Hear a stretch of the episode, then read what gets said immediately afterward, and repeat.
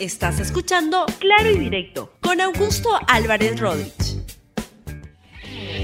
Bienvenidos a Claro y Directo, un programa de RTV. El día de hoy voy a comentar sobre lo que ocurrió ayer en el Congreso y preguntarme y responder con ustedes qué fue lo que pactó el Congreso y el gobierno, si es que acaso algo han pactado. Eso es lo que vamos a, tratar de responder el día de hoy porque lo que ha ocurrido, lo que ocurrió ayer en el Congreso fue algo bastante interesante. Y lo que sucedió fue que fue casi el mismo gabinete ministerial, salvo con la diferencia del presidente del Consejo de Ministros, el señor Martos, y uno que otro más. Fue el mismo grupo de congresistas, era el mismo presidente de la, de la República. Y lo que puede haber habido es un cambio del tono de las palabras, pero la estrategia del el gobierno para enfrentar el COVID es exactamente la misma que teníamos la semana pasada, ante la misma situación que había en el Perú en cuanto a muerte, desempleos y todo eso. ¿Por qué entonces la semana pasada hubo un voto de censura, de no entrega de la confianza al gabinete cateriano y por qué en cambio ayer se produjo una votación casi unánime de 115 votos a favor. Vean ustedes la votación. Guivo Villarteaga, a favor. Inga Sales, a favor. Lazo Villón, a favor. Presidente, Alianza para el Progreso vota de la siguiente manera. Los 22 votos de Alianza para el Progreso a favor. Gracias, presidente. Lo que el presidente del Consejo de Ministros ha prometido en su mensaje tiene que cumplirse. Y para cumplir la promesa se requiere ser honesto. Unión por el Perú votará en la mayoría a favor. Daniel Olivares, Angélica Palomino, Francisco Sagasti, Zenaida Solís, todos a favor, señor presidente. Muchas gracias. Señor presidente, el resultado de la votación es el siguiente. 115 votos a favor, 5 en contra, Cuatro abstenciones. Han votado a favor de la cuestión de confianza 115 votos a favor. En contra 5, abstenciones 4. En consecuencia, ha sido aprobada la cuestión de confianza planteada por el señor Walter Martos Ruiz, presidente del Consejo de Ministros. En cumplimiento de lo dispuesto en el último párrafo del artículo 82 del reglamento del Congreso, el presente acuerdo será comunicado de inmediato al señor presidente de la República. La verdad parece una excelente noticia para el país. ¿Qué es lo que se puede decir de esa situación en que en una solo una semana las cosas cambiaron y aquí el señor Manuel Medino de Lama parecía que estaba diciendo cómo arriba Perú, no nos ganan, Hakuna Matata, todo es felicidad, arriba el Perú. ¿Es eso tanta, es cierto tanta verdad? ¿Es verdad tanta, tanta belleza? Este, yo creo que no, o que hay motivos para sospechar de que algo ha ocurrido. Y nuestro, nuestro trabajo es tratar de desenmarañar qué es lo que puede estar ocurriendo ahí.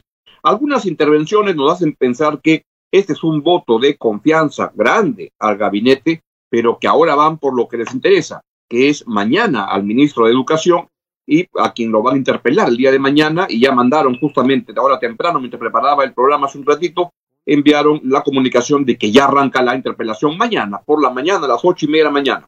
Y la próxima semana quieren ir sobre la ministra de Economía. Algunas intervenciones en el Congreso hacen pensar que por ahí va la cosa. Vean lo que dijo el señor Urresti del partido Podemos Perú. Primero fue Pedro Cateriano, quien lamentablemente se dejó llevar por los consejos de sus amigos asiáticos no porque sean chinos, sino porque viven en Asia, son vecinos de él en Asia. Y lo aconsejaron mal y nos trajo un discurso que finalmente le costó el que no se le dé la confianza. Ahora, con Walter Martos, el premier Walter Martos, nos une una amistad y una hermandad de más de 40 años. ¿Qué crisis más grande que la que hay en este momento podemos esperar para reclamar aquello que nos pertenece? Una tercera guerra mundial, este, la invasión de los marcianos, ¿qué puede ser peor que esta pandemia? Señor presidente, usted no solamente dirige lo que es las relaciones internacionales, usted dirige también lo que es en este momento, lo que es en este momento la economía. La ministra de Economía no hace lo que se le ocurre, sino que usted lo aprueba. Y estamos en guerra, necesitamos una ministra de Economía no para paz, necesitamos que se ponga su pintura de guerra, como lo ha hecho Salud, que se ponga su pintura de guerra para que ella haga una economía de guerra, que es lo que estamos necesitando interesante lo que dice el amigo de Luna, no porque en la luna de Paita, porque está, está, sabe bien dónde está pisando, sino de Luna Galvez, el de los negocios turbios que confunde el Congreso con su palanca, con su ganzúa, con su pata de cabra para sacar sus negocios turbios, como universidades de fachada. Recuerdan la universidad que solamente era fachada. Ese es la, el amigo del señor Urresti, Luna Galvez, que tiene a su hijo Pepe Luna Morales, que lo que andan viendo es cómo usan los recursos del Estado para sus campañas. Y al final, lo que creo que fue uno de los discursos más importantes fue el del presidente del Congreso, Manuel Merino de Lama, que bajó al llano para lanzar un Congreso donde lo que le dijo al gobierno fue más o menos, mira, si te portas bien, hermanito, te tratamos bien. Si te portas mal, te tratamos como la semana pasada. El problema es que se entiende Manuel Merino, que parece el orquestador de todo este, este, este cambio de la semana pasada, negar la confianza y ahora darle la confianza enorme al Congreso porque algo se trae entre manos. Vea lo que dijo el señor Manuel Merino de Lama, el factotum que tiene el bozarrón y, la, ¿no? las posiciones así fuertes en el Congreso. Vean. Y así como han sido beligerantes y rápidos, particularmente en temas puntuales, que tengamos que decir, como el caso, por ejemplo, de la denuncia que recibí que era un refrito sobre mi familia, Inmediatamente el Ministerio Público ha iniciado investigación a mi señora madre, a mi señor hermano, así como han sido beligerantes y rápidos quisiéramos que sean en esos casos que están en investigación hace muchos años y que duermen el sueño de los justos.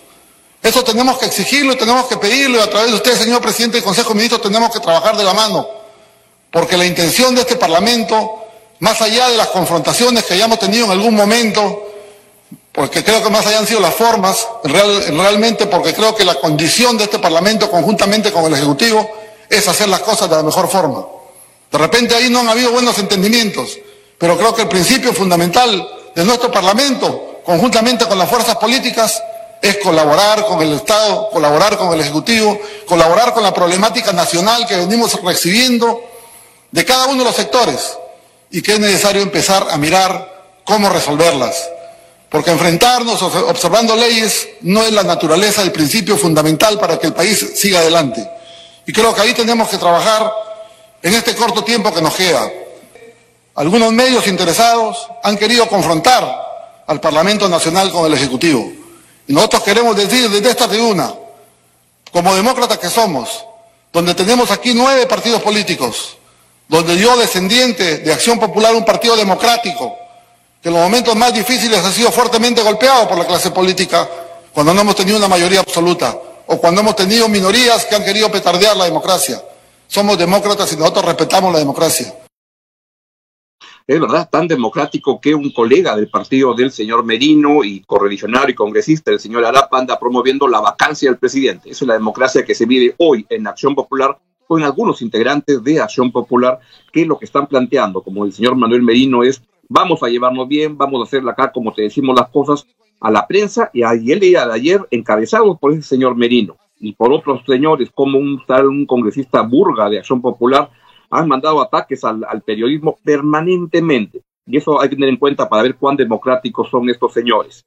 Y bueno, entonces al final lo que vino el señor Martos, el presidente del Consejo de Ministros, cuando se esperaba que dé un discurso como el de la semana pasada, donde hablaran los ministros de salud y todos, que les interesaba tanto a los congresistas, lo que dijo fue, este, ustedes han estado tan, tan bien a los congresistas que ustedes, más que congresistas, son intermediarios del pueblo. Y me lo llevo en mi corazón. Vea al señor Marcos. Señor presidente del Congreso, dignos representantes del pueblo del Perú, venimos en la mañana con el gabinete a pedir la unidad por las graves dificultades y el tremendo dolor que está viviendo el pueblo peruano. Y venimos con la convicción de que íbamos a conseguir esta unidad entre el Parlamento y el Ejecutivo. Esa convicción estaba sustentada en el profundo amor que hoy día y en este momento estoy convencido de que todos tenemos por el pueblo peruano. He escuchado a cada uno de los parlamentarios y he tomado nota de cada una de sus inquietudes. Pero no son sus inquietudes. Es la voz del pueblo al que representa y que ha hecho carne en el sentimiento de cada uno de ustedes. Y que a veces, a veces, a veces tenemos oídos sordos del clamor del pueblo. Por ello, mi compromiso de que trabajar juntos no solamente sean palabras, señor presidente, que realmente trabajemos juntos porque el pueblo necesita de que trabajemos juntos. Por ello le pido a los ministros que no vengan a dar explicaciones en este momento o dar alguna respuesta corta, sin mucho sustento, sino que en esta semana y en la próxima se reúnan con cada uno de los representantes o las bancadas o los representantes de una región y den una explicación concreta a sus necesidades. Y la única manera de recuperarlo va a ser con nuestros actos. Muchísimas gracias a los señores parlamentarios, porque no he escuchado sus palabras, he escuchado del pueblo que clama a través de ustedes y realmente me ha llegado al corazón. Les agradezco mucho. Muchas gracias. estupendo. La semana pasada le dijeron al anterior gabinete, que es el mismo que fue el día de ayer, que en tres semanas no habían resuelto la pandemia y por eso los mandaban a su casa. Y ahora fue el mismo equipo, solamente cambió el ministro de Defensa, que ya era ministro entonces, y les dijo lo mismo. Acá no ha habido cambio de discurso ni nada. La estrategia del gobierno es exactamente la misma de la semana pasada. Ante los mismos congresistas, los mismos ministros, y sin embargo ahora les parece estupendo y como decían ayer, ya estamos encaminados a resolver la pandemia. Ojalá sea verdad tanta belleza. Yo, la verdad, tengo mis ligeras dudas, porque viendo ayer, veo que hay un discurso que este, es básicamente la misma estrategia planteada la semana pasada, más amable, con más cuidado, y parece que este, eso les gusta. Está bien que hayan tonos amables en, los discursos. Un discurso un poco extraño, porque ahora el concepto de lo que es la economía peruana para el señor Martos es que el Perú tiene dos sectores económicos, las pymes y el agro. El resto, nada.